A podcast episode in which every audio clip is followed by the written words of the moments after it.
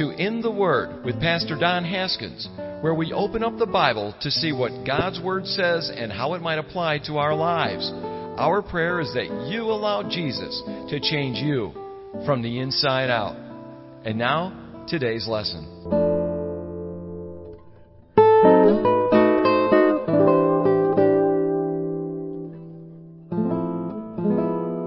1 Corinthians chapter 14, beginning in verse 20. Brethren, Paul writes, he goes, Do not be children in understanding, however, in malice be babes, but in understanding be mature. In the law it's written, With men of other tongues and of other lips I will speak to this people, and yet, for all that, they will not hear me, says the Lord. Therefore, tongues are for a sign, not to those who believe, but to unbelievers. But prophesying is not for unbelievers, but for those who believe. Therefore, if the whole church comes together in one place and all speak with, with tongues, and there come in those who are uninformed or unbelievers, will they not say that you're out of your mind? But if all prophesy, and an unbeliever uh, or an uninformed person comes in, he's convinced by all. He's judged by all and thus the secrets of his heart are revealed, and so falling down on his face, he will worship God and report that God is truly among you. And then getting into the body of the text for today, Paul goes, How is it then, brethren? Whenever you come together, each of you has a psalm, has a teaching, has a tongue, has a revelation, has an interpretation. Let all things be done for edification. If anyone speaks in a tongue, let there be two or at the most three, each in turn, and let one interpret. But if there's no interpreter, let him keep silent in church, and let him speak to himself and to God. Let two or three prophets speak, and let the others judge. But if anything is revealed to another who sits by, let the first keep silent. For you can all prophesy one by one, that all may learn and all may be encouraged and the spirits of the prophets are subject to the prophets. For God is not the author of confusion, but of peace, as in all the churches of the saints. And now you'll understand. Let your women keep silent in the churches, for they are not permitted to speak, but they are to be submissive, as the law also says. And if they want to learn something, let them ask their own husbands at home. For it is shameful for women to speak in church. Or did the Word of God come originally from you? Or was it only you that it reached? If anyone thinks himself to be a prophet or spiritual, let him acknowledge that the things which I write to you are the commandments of the Lord. However, if anyone is ignorant, let him be ignorant. Therefore, brethren, desire earnestly to prophesy, and do not forbid to speak with tongues. Let all things be done decently and in order. Father, we have before us a loaded passage today. A loaded passage because we as people, we, we desire to understand. But sometimes when we see some things that are, at our first reading, might be a little confusing, might actually buck against maybe what is a socially accepted uh, norm in the culture in which we live in. Uh, when we when we see that there is a, a contradiction or there is a a conflict in that, then Lord help us to not allow our culture to dictate who it is or what it is that we should believe, but help us, Lord, to allow your word to move in our hearts, to move in our minds, to teach us, Lord, what it is that you desire of us. Because, Lord, when it all comes down to it, the culture in which we live is ever changing. But you, you change not. Your word is the same. Your love is the same. You are the same God yesterday, today, and forever. You will change not. But our culture, it is ever changing. Help us, Lord, not to look at your word and measure your word based upon the norms of our, of our culture or our custom. But help your word to form and fashion and shape our culture and our custom and our way of thinking. For your word is everlasting, and our culture is passing away. Help us, Lord, to learn this day more from you. Help us to know how we might live our lives to bring a smile to your face as we take our steps on a day by day basis. May we be used by you as we are empowered by you, as we live for you. In Jesus' name, amen. Amen. All right. Uh, Paul, he's been talking about the gift of tongues. Um, as we have looked at in over the last few weeks, um, we have talked about, you know, it's a confusing uh, gift um, for some. Hopefully, if you want to go back and listen to some of the messages, you can get online, and we have the last few messages online. You can listen to those, and you can catch up on uh, my take on the gift of tongues and all of the other gifts that are, are mentioned. But um, the gift of tongues is oftentimes uh, one of the, the, the the gifts that is the it's the the eye catcher.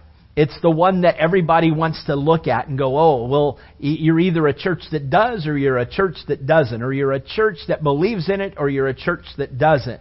And oftentimes, we, especially in our culture, will look at a church um, and we will judge the church based upon that.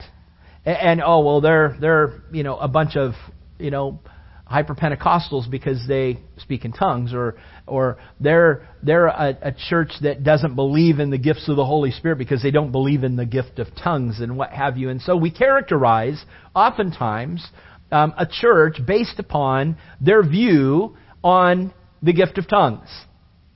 And uh, right, wrong, or indifferent, I guess I would say that's wrong. We should never judge a church based upon their view on, on a gift.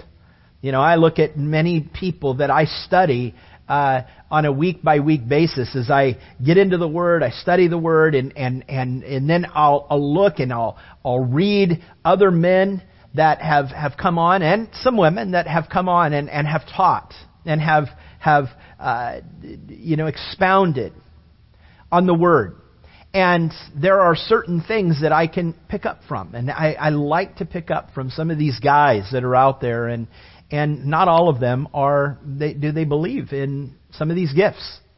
Um, some of them are guys that are pillars in my, if you will, in my, in my, for me, my own personal bookcase, if it were behind my desk. Now, what's interesting about, you know, today is that, uh, uh, you know, I've got a bookcase of books over here in the youth uh, or in the children's ministry, and and uh, that's a neat thing. I, I, you know, you might look at those and go, "Wow, those are there's a lot of books over there." Well, there's a whole, there's probably at least that many more in boxes, and that's a neat thing. Hey, books, yay!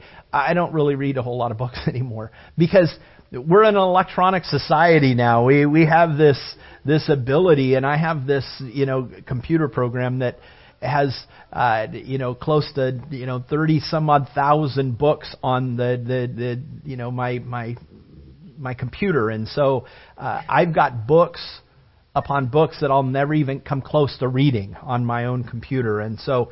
Uh, I will use those. I I will every once in a while pull a book out because it sure is kind of neat. I know a lot of people love to have the feel of a book in your hand. Sometimes I'll pull out a book, but not very often. I don't. I have to say that not very often. Now I may not have a book, you know, when I'm studying a certain uh, you know topic.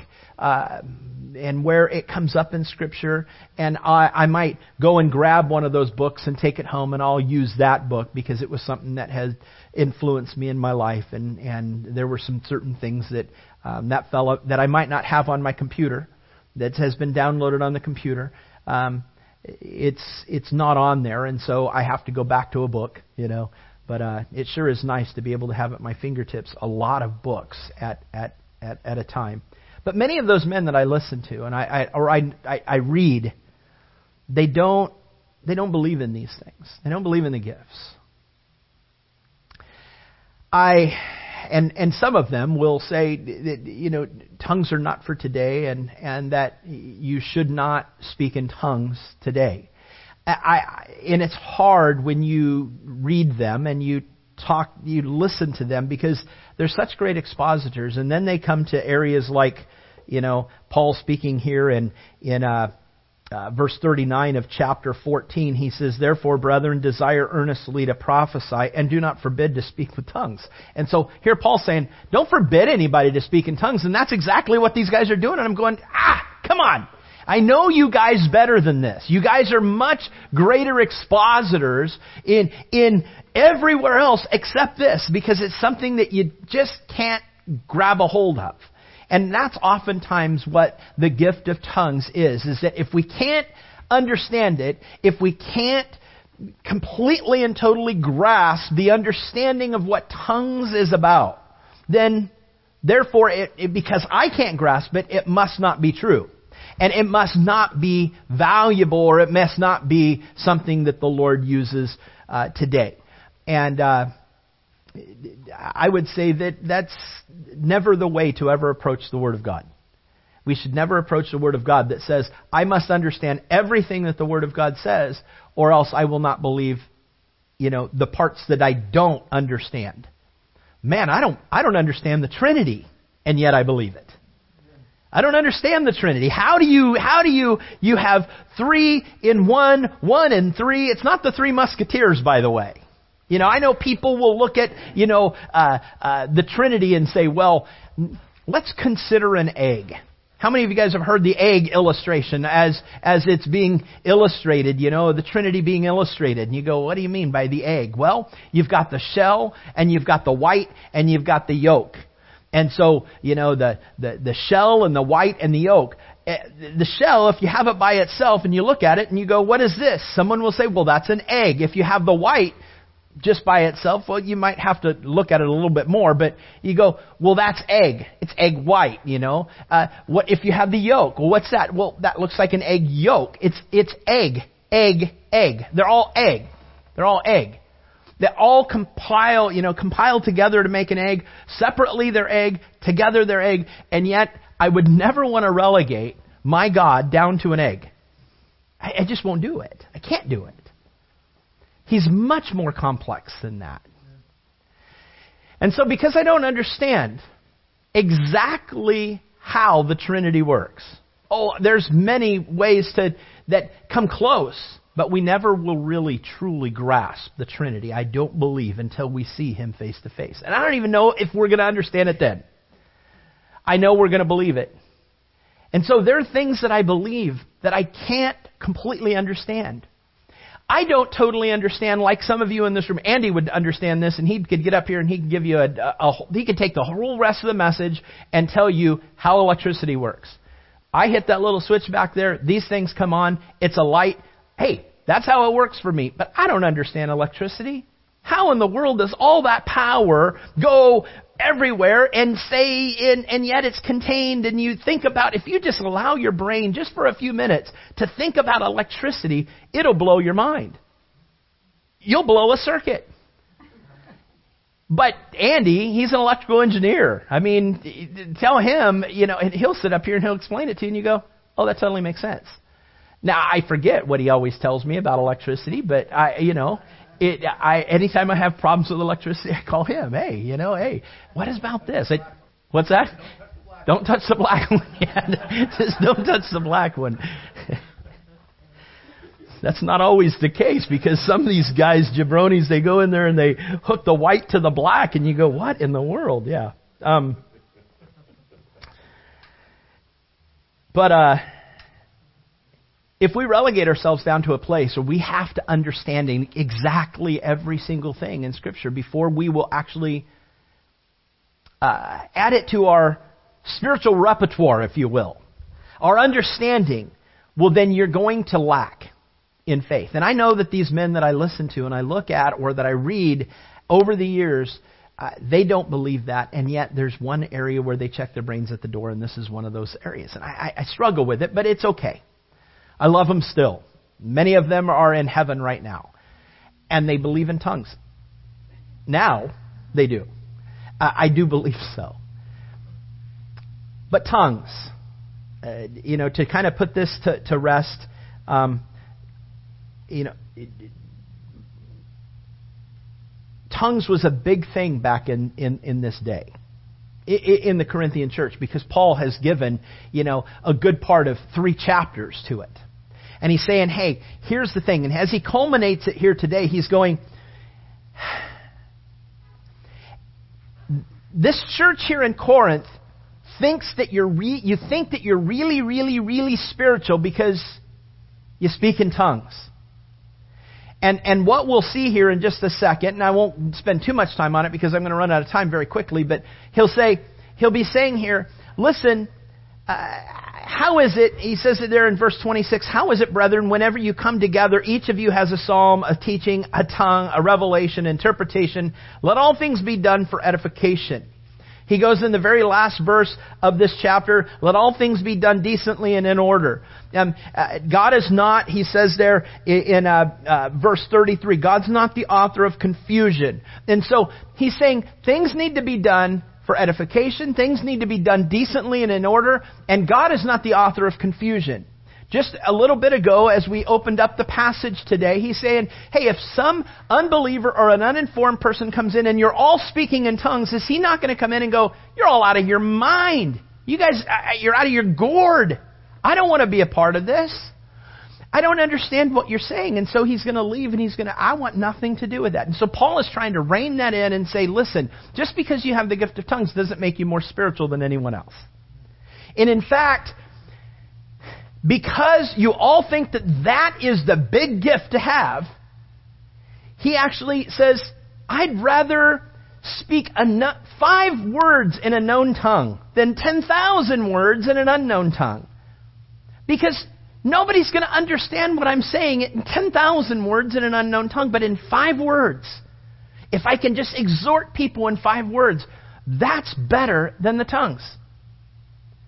Now, Paul's not saying tongues are a bad thing. He's just saying, don't get so hung up on the gift of tongues. And we do in this church. Not just this church, but I'm saying in, in church today, we get hung up on the gift of tongues. So Paul's going, here's what we're going to do. Let's do this. If you do come together and you do speak in tongues, let no more than two or three of you speak. Because what Paul's saying here in verse 26, it's an interesting thing here. He says, How is it, brethren, that whenever you come together, each of you has a psalm, has a teaching, has a tongue, a revelation, interpretation, let all things be done for edification. He's saying, How is it that when you all come together, each of you are, are, are you have a, you have a gift that you're going to share. Now, uh, this word um, for let all things be done for edification. Um, this is a, a, word that is, is speaking about, um, this is a word that is speaking about building up. Building up. Now, the, the interesting thing about this is that uh, uh, this,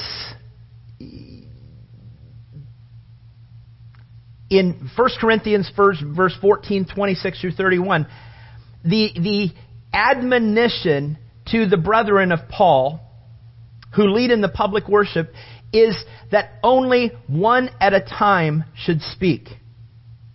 It, what this word edification is, is doing is that it, the manner and the structure of this word from someone who's much smarter than I am uh, is named Spiros Zodhiates. Any of you guys have ever heard of Zodhiates? Uh, Zodhiates, uh, literally translated, means he ain't heavy, he's my brother. But he, he, he, he states he's a Greek scholar. He's a Greek scholar. And, and he uses this word, he looks at this word and he says the structure of this word is not necessarily edification or for, for everyone, but, but he's saying it's the way that this is structured is that when you're all coming together, you're all speaking at one time. Everybody is speaking at the same exact time.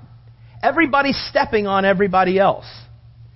Maybe you've been to a church service where a pastor is speaking and somebody gets up and starts, you know, giving a prophecy or, or, or giving a tongue, you know, speaking in a tongue, and then somebody gives an interpretation right as the pastor's speaking uh, we're going to see that that's not decently and in order. What happens is that that doesn't make sense. Paul's saying, listen, this in this verse right here, he's saying, How is it that you're doing that? God doesn't interrupt himself. When God's speaking through a pastor, why would he go, yeah, I'm going to interrupt you right here because I have something else to say, blah, blah, blah. And, and all of a sudden, somebody gives a, an exhortation, you know, something to worship the Lord in the middle of this. And Paul's, Paul's saying, if a pastor is teaching, why would somebody get up and interrupt? Why would God interrupt himself from, from articulating the word? That's not done decently and in order. What it causes is confusion. He goes, God's not an author of confusion. That's what he's really dealing with here. Is that when they're coming together, it's like it's just a mass mayhem of people having a tongue or having a revelation or having a word of knowledge or, or prophesying, and everybody's doing it at the same time to a point where you're going, I, I don't know. It's almost like in a crowded room at a party and everybody's talking. And you go, can I concentrate on one person? You've been in that before, haven't you? Where you go into a, a room where it's kind of loud. I remember Nathan, back when he was a baby, he did not like to go into uh, restaurants that didn't have sound attenuation in the walls and, and where they were just cement walls. Um, Sam Seltzer's uh, Steakhouse, which was down here on uh, 41. I don't think it's there anymore. I don't know if it is or not, but it was down there. Do you get? It's not there anymore, is it? Yeah. Well, it, it, it was so loud. We only went there once, but we took Nathan in there, and he cried the whole time he was in there because it was just so loud. You could hear everybody from all over the restaurant talking, but you couldn't distinguish what anybody was saying. And that's what Paul's kind of talking about here. He's saying everybody's talking, but nobody's listening. Nobody's getting anything out of this. God's not an author of that. And so here's the thing when you do these things, let one or two of you speak at one time and, and let everybody else hear. Let one interpret. If you don't have an interpreter, then keep your mouth shut. Don't be out of order. Don't, don't be, you know, a church of confusion because you're not representing Christ in that manner. Um, he says this edification is to build up. It's, it's actually building up, you know, the church. It's building up the body. He says there in verse 32, he says, And the spirits of the prophets are subject to the prophets.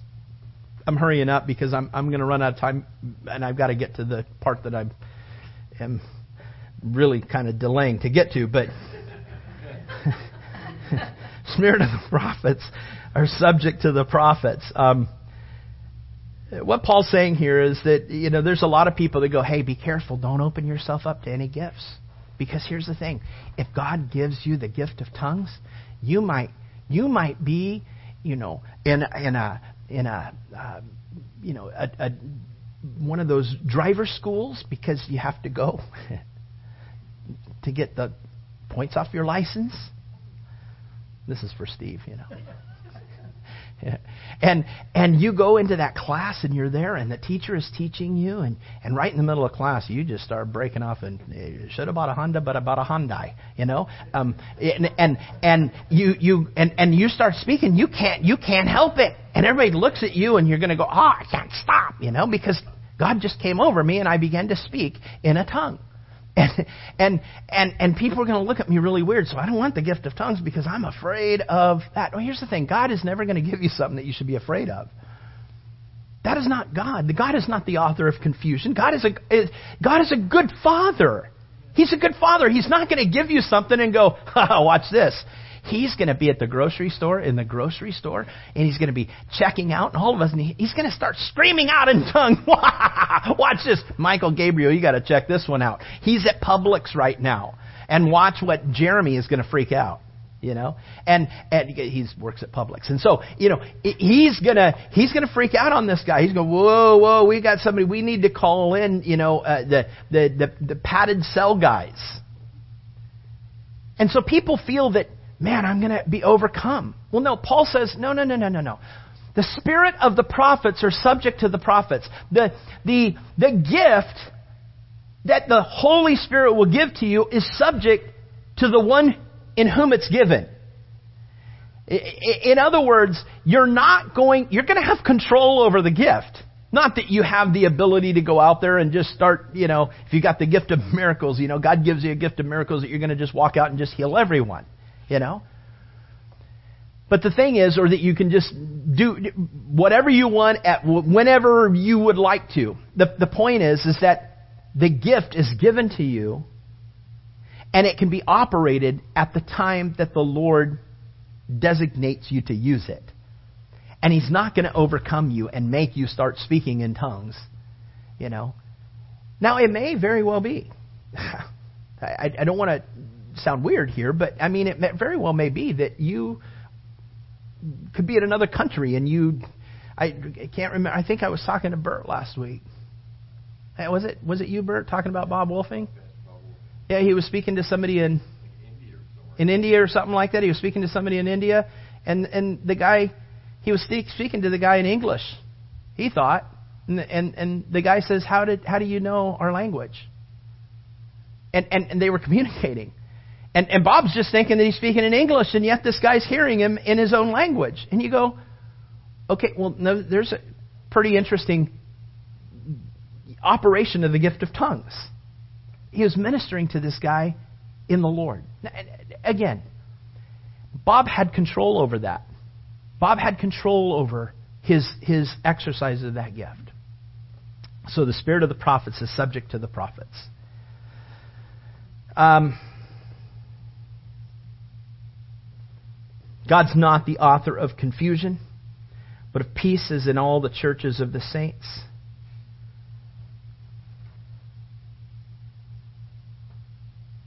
God's not going to interrupt. Uh,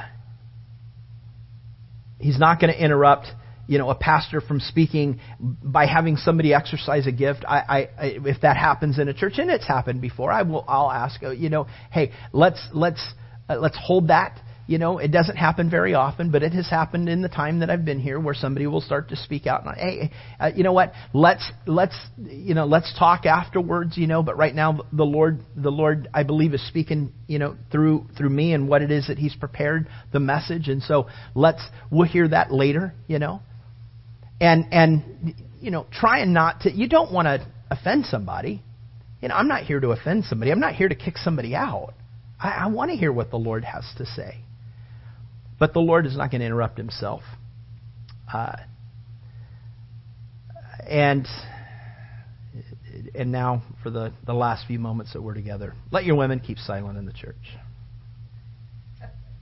Verse 34. For they're not permitted to speak, but they are submissive, as the law also says. If they want to learn something, let them ask their own husbands at home. It's shameful for women to speak in church. Let's pray.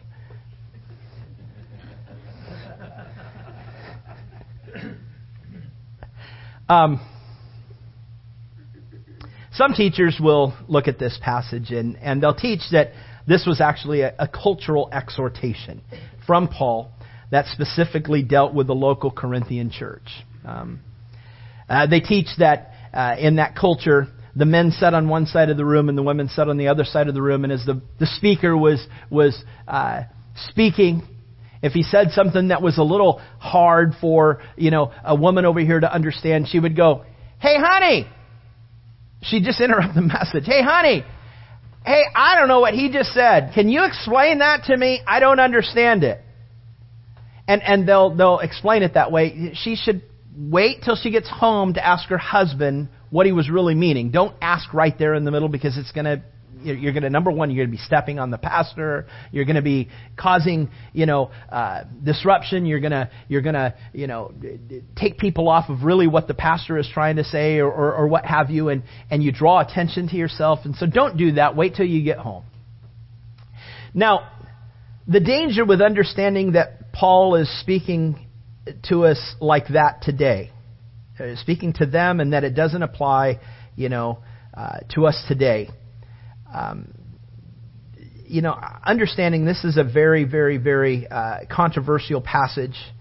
Um, but if if if you take this and say culturally it was a cultural thing, you begin to cross a very, very dangerous line.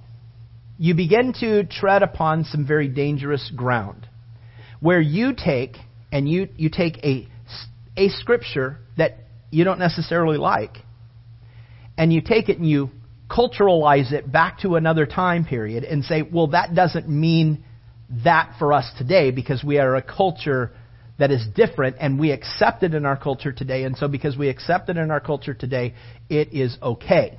It's okay. Uh, at what point do you draw the line with that? You see, the Word of God, God's not, He doesn't change. God doesn't change. God changes not. His Word doesn't change.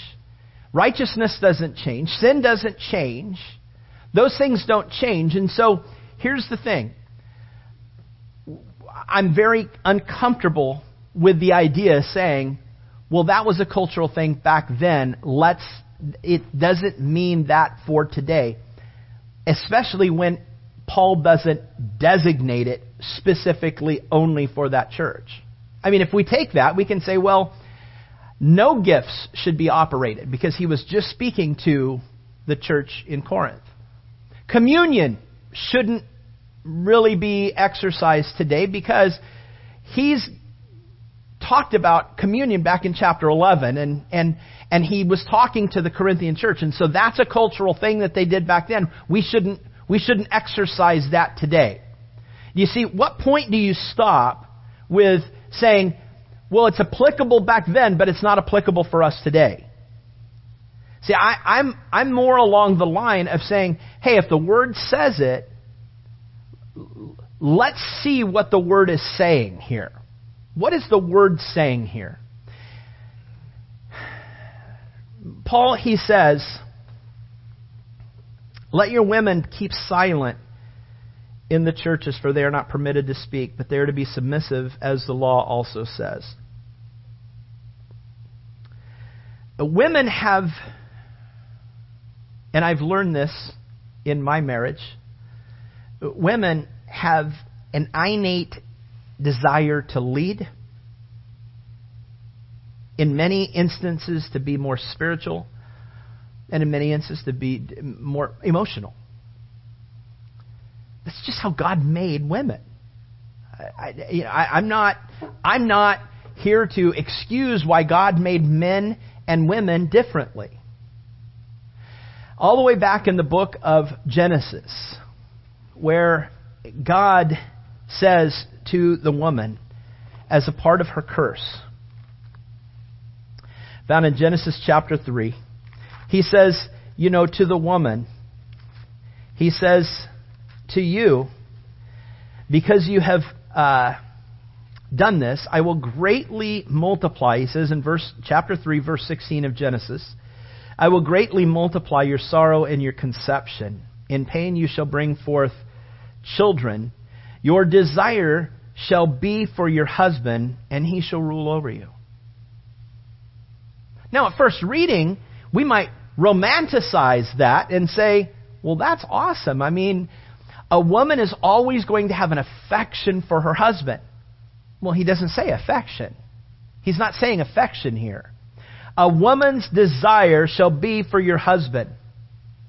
If you look at the correct rendering, if you look at what, what this is, this is a curse. This isn't a blessing. This is God cursing, putting a curse down upon a woman. He says, I'm going to multiply conception and childbirth. He doesn't then break off into something that is going to be a blessing. What he does is he says, and there is also going to be a part of the curse is going to be that you're going to have a desire for your husband. What I believe that the Lord is saying here right now is that,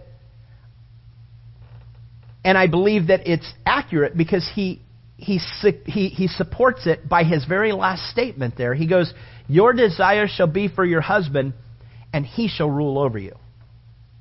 God is setting a standard right there. He's setting a precedent. He's saying a husband is going to be the leader in a home, and a wife is to be submissive to that. But it's going to be a hard thing for a wife to do that at times because a wife has an ability to lead. She has an ability to be spiritual. She has an ability to be emotional. She has an ability, she has the ability she has the wherewithal. She has the ability to do that, but she's going to long to take the leadership role away from the husband. Your desire shall be for the leadership position of your husband. And that's going to be a problem. That's going to be a problem. So, all the way back in the book of Genesis, God already establishes that there's going to be a problem. A part of the curse for a woman is that she's going to have to be led by her husband. Now, what does that say about you and I, guys? That says that we better be good leaders so that women would want to follow us. Uh, our wives would want to follow us, right? And if we're not, can you imagine her position having to follow you if you're a jerk, if you're an idiot, if you, if you don't respect her, if you don't lead her the way that the Lord would have you to lead her, and yet she is supposed to follow that? Can you imagine? Would you do it? A lot of guys are going to say, no, I wouldn't do it. Remember, we had a, a, a singles retreat uh, a long, long time ago, back over Marco Island, back when I was over in Calvary Fort Lauderdale, and Kevin was Weeb, Weeb Eubanks or something like that. I can't remember who you were. He was he was like the game show. It was a little skit, and uh, Cato Carson, yeah, he was Cato Carson. Kevin was Cato Carson. I can't remember uh, uh, uh, the guy's name. What was the guy's name? He was a receiver for Tennessee at one time, I think. Um, I don't know, Spanish guy. He, uh, I had his name in my head before you said Cato Carson. Um, but we had the girls against the guys, and he was playing a dumb jock. And as the girls were answering the questions right, and the guys were getting all the answers wrong, you know, the girls were backing up their their you know answers with scripture and what have you, and the guys couldn't, you know, and it was obviously emphasizing kind of, they were making a joke out of this. Well, Jerry, Jerry, it was his name. Jerry, while one of the girls was talking, he says, hey, hey, hey, does it say somewhere in Timothy you're not supposed to be talking? And that's always been kind of a joke. I everybody just rolled. It was funny because it's such a an abuse of Scripture. Now, I guess just hearing myself just say that I think that's funny and abuse of scripture is probably not what you'd want to hear your pastor say from the pulpit. It was a joke. It was it was a it was a it was a skit intended to show the the the the the, the a parody on this. And, the idea is don't do this guys and gals you got to you got some work to do also. You know, it was a joke. It was something that was emphasizing a point. But here's the thing. Can you imagine, guys, following somebody that is not followable? And that's what Paul is talking about here. I believe wholeheartedly that's what Paul is talking about here. Women, are to keep silent in churches. They're not permitted to speak. They are to be submissive as to the law, as, as the law also says. And if they want to learn something, let them ask their own husbands at home, for it is shameful for women to speak in church. These two verses, we can look at that and go, if I'm a woman, I might look at that and go, well, I really don't even like the Apostle Paul right now because he does not like women. There's nothing further from the truth. Paul's not saying he doesn't like women. He's saying that God has set down an order. He's not dissing women. He's not trashing down on women. He's not, you know, putting women under his thumb. He's saying there is an order that God has set for man and woman to be. He, he talks about it in Ephesians chapter 5, doesn't he? Wives, submit to your own husbands as unto the Lord. He gives her he gives wives three verses, gives men nine. He says, Now, husbands, love your wife as Christ loved the church and gave himself for it. You wash her with the water of the word. One day you're going to present her holy and blameless back to the Lord one day. You, guys, I, me, we husbands are going to one day have to present our wives back to the Lord and say, Lord, spotless, holy, blameless is my wife. Because I led her the way that you led me. Now, from my vantage point, I know I'm a guy. But I would think that a man who loved me the way that Christ loved his church and sacrificed himself for it and showed that unconditional love for his church, if a man was doing that for me on a day in and day out basis, he's not a guy that I'm going to have a hard time following. Because he's never going to look down his nose at me as being something, anything other than what it is that I am. I'm his partner. I'm there to help him. In fact, God says, I'm going to bring a helpmate. A, helpmeet unto the man. I won't take him out of her head, out of his head. I'm not going to take him out of her feet, out of his feet. I'll take him out of the side, for he'll, she'll walk side by side with her husband. The husband doesn't walk upon the woman. It's not that. It's that God has established an order. He's established an order. And, and he does say, and, and I know as you look at this, women keep silent in the churches. They're not permitted to speak. They're, they are to be submissive, as the law also says. And if they want to learn something, let them ask their own husbands at home, for it is shameful for women to speak in church. I'm out of time, but let me just suffice it. I had you turn to 1, 1 Timothy chapter 2. Turn over there real quick, because I will very quickly look at this. 1 Timothy chapter 2. 1 Timothy chapter 2. You're there. I had to get there. Paul talks to Timothy. He begins in verse. Uh, he's he's been talking about you know how to pray in public and and you know women in public worship. But in verse 11 he says, "Let a woman learn in silence with all submission." He says, "And I do not permit a woman to teach or have authority over a man, but to be in silence. For Adam was formed first, and then Eve." And Adam was not deceived, but the woman, being deceived, fell into transgression. Nevertheless, she will be saved in childbearing if they continue in faith, love, and holiness with self control. Paul takes this role of a woman and he takes it all the way back to the Garden of Eden. And he says, here's the thing man was created first, and God was doing things with man. And at one point, God looked upon man and says, Man should not be alone. I will make him a helper comparable to him. And then he brought along, out of the sight of man, he brought along woman. The man said, Whoa. I know. Man? Whoa, man. That's what I'm going to call her. Whoa, man. And, and she came alongside to be his helpmate. Now, now here's, here's the thing. He was to lead her. The next thing we see is that they're in the garden where God says, Do not eat of the tree of the knowledge of good and evil. Of all the trees in the garden you can eat, but not of this one.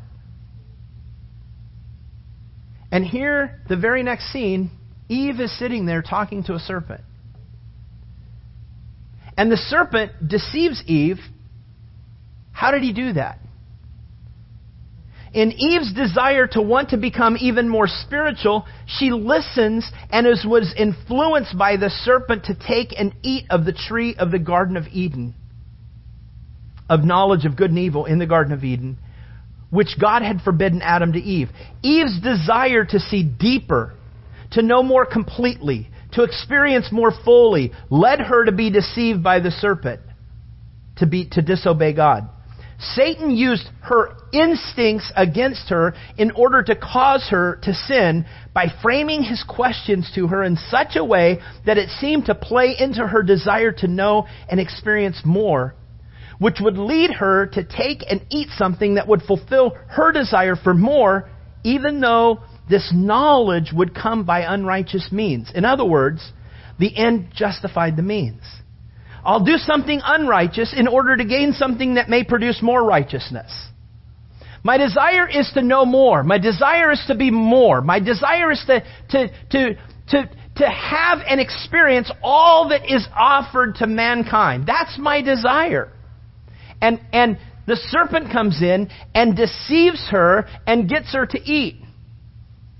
And, and, and Adam is not leading.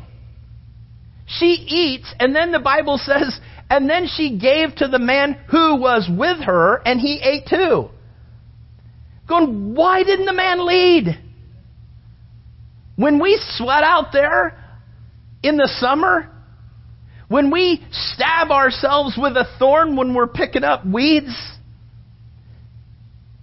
we have to thank our, thank our great great grandfather, Adam, for not leading. But he wasn't producing, he wasn't fulfilling the role that he was supposed to fulfill. But the fact remains that Paul says Satan came and influenced her on the things that she was strong in, but she was also very weak in. And, and, and, that's that right there.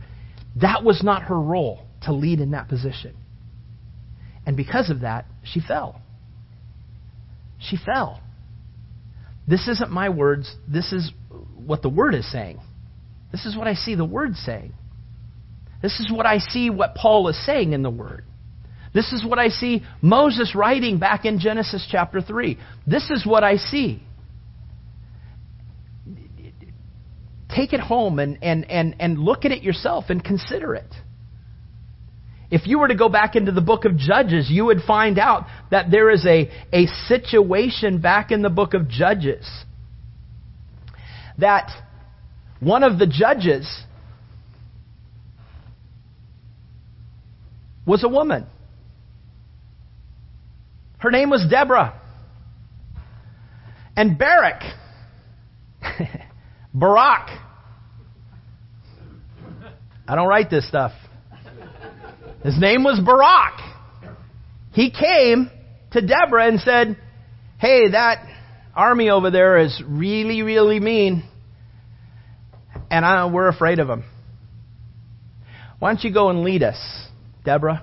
Deborah says, I know that I can lead and I know I can do that, but here's the thing. Do you understand that if I do that and we're victorious, which we will be, that everybody's going to know that this victory was at the hands of a woman? And Barak said, I I don't really care. I don't care. Even Deborah understood that something was wrong with this picture. We can look back at the book of Judges and go, there's something wrong with this picture. This is why I believe Paul says there in 1 Corinthians chapter 14 where he says that it is shameful for women to speak in church.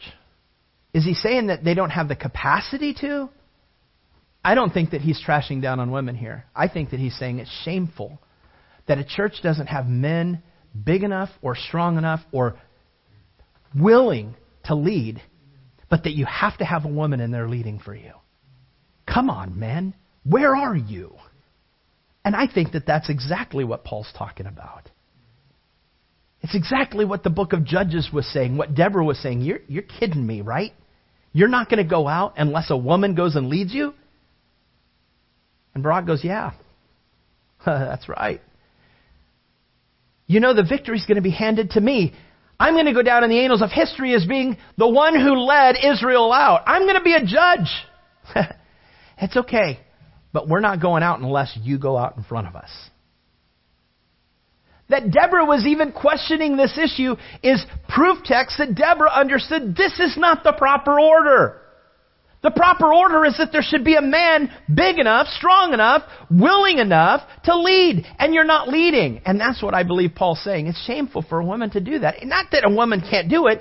Listen, there was a time that that uh, Anne Graham Lotz and Danny Lotz, her husband, they were coming down to do a marriage seminar, you know, at Calvary Chapel, Fort Lauderdale, right before I came over here. We were over at Marco Island. And and there was a big hurricane that happened, and Danny got stuck in North Carolina. And, but Anne met him. They were going to meet each other here because Anne was somewhere on the West Coast. He was in North Carolina. He couldn't get out because of the hurricane. She ended up coming, and they're going, Well, what do we do? And so Anne said, Well, here's what we were going to talk about. Can I just show you something? Let me see if I can find it.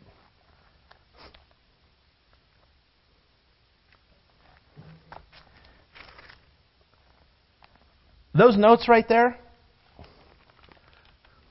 These notes right here, that's from 20 years ago. That was Anne Graham Lotz notes.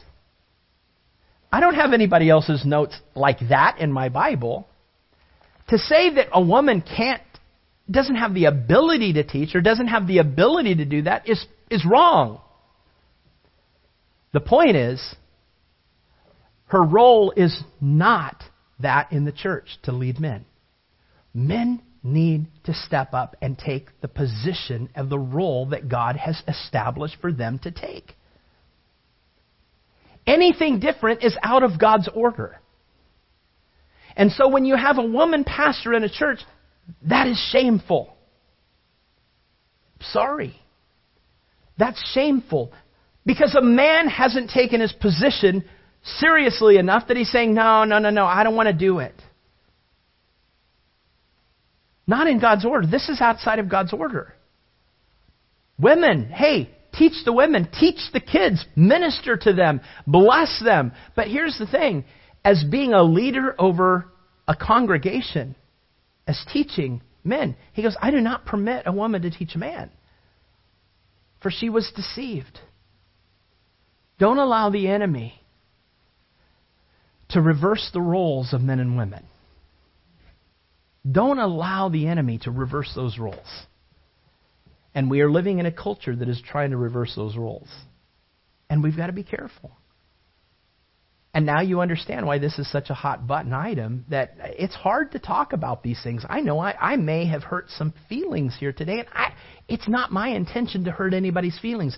I'm just saying, please take this home and recognize and, and, and search it out yourself. What is the role of a man according to God? What is the role of a woman according to God? That's what we should be determining. Not what it is that I'm saying. Go home and search it yourself and see if you come up with something different. And I would say if you take an honest approach at the Word of God and you look at God's order, you're going to come to the same conclusion. Like it or not, you might not like it. But know this it's God's order. And that's the way God desires it to be. And sometimes, guys, we need to be prodded because we fail miserably at leading at times. We got to step up.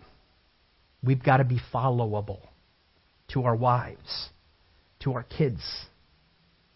They need to know that, that we love the Lord and we love them and we are willing to be led by the Lord so that we have the ability to, follow, to, to lead them.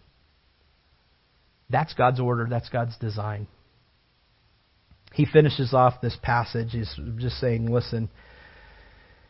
He says, uh, if anyone is ignorant, let him be ignorant. He just got done saying, listen, hey, did the word of God come originally from you guys? Or was it from you that it only reached? Verse 37. If anyone thinks himself to be a prophet or spiritual, let him acknowledge that at least the things that I'm writing to you guys are the commandments of the Lord.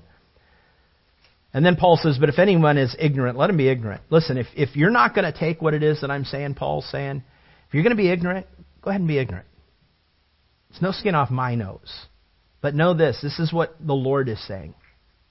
Therefore, brethren, desire earnestly to prophesy and do not forbid to speak with tongues. Let all things be done decently in order. These last two verses, you know, is kind of a, a, a picture of the church today. There are those that say, hey, the gifts are for today. Churches are saying gifts are for today. And then there's churches that say the gifts are not for today. And so you've got on one side of the coin, they are for today. On the other side of the coin, they aren't for today. And, and Paul's saying, let's let everything be done decently in order. Don't forbid, and don't trash down on those who do. But don't over abuse the gifts of the Spirit either. Don't abuse them. Use them for what God intended for them to be. Because God is a, is a God of order. God is not a God of, of confusion. Do it God's way, not man's way not culture's way. Amen? Whew. Lord, I pray, God, that today's message um, left my mouth and entered the ears and the hearts and the minds of everyone who heard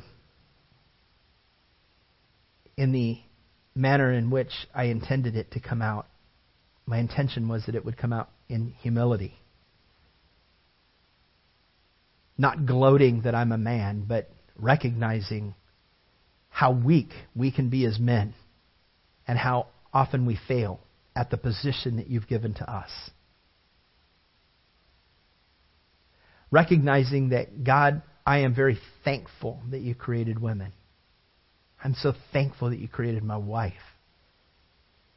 She has exemplified a life of faith that I have grown from tremendously. She has taught me over and over and over what it means to pray and believe, to trust, to look to you first. I love my wife because my wife desires me to lead. My wife desires to follow. She wants me to be strong. May you make the men in this room. Would you equip us, Lord? These are almost empty, empty requests, Lord, because you will equip us. You will enable us. You will never ask a man, you will never ask a woman to do something that you yourself will not empower them to do. You're never going to ask us to do the impossible apart from your Holy Spirit. And when it is impossible, and coupled with your Holy Spirit, then nothing becomes impossible. For all things are possible with you, Lord. I pray, God, that this message really struck a chord in every one of our hearts. And I pray, God, that we would go home and do further research on what it is that you've actually called us to be. And that we would we would strengthen those areas that we need to be strengthened in. We need to become and have much more of a resolve in the role that you have called each and every one of us to live in accordance with, what you've created us to do and to be. And may we, Lord, check our own emotions at the door, our own way of thinking at the door. May we bring our understanding in line with yours. May we trust you. And I know sometimes, Lord, that is so hard. Trust you with our lives. As foolish as it sounds, Lord, sometimes we think we can handle our lives a whole lot better than you can, that we know better.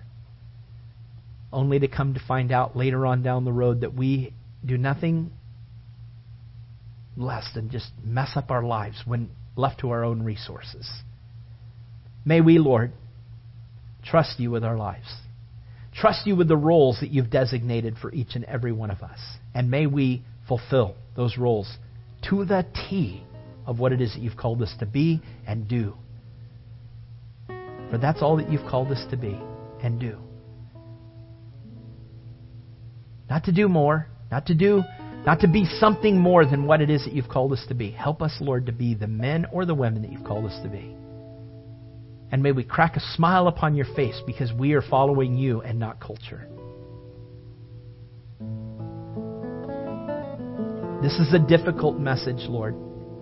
I pray, Lord, that it has been received in, in the manner for which it was given. In Jesus' name, amen.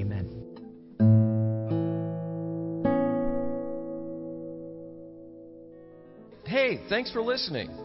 So, did Jesus cause a change in you today? Or do you need prayer?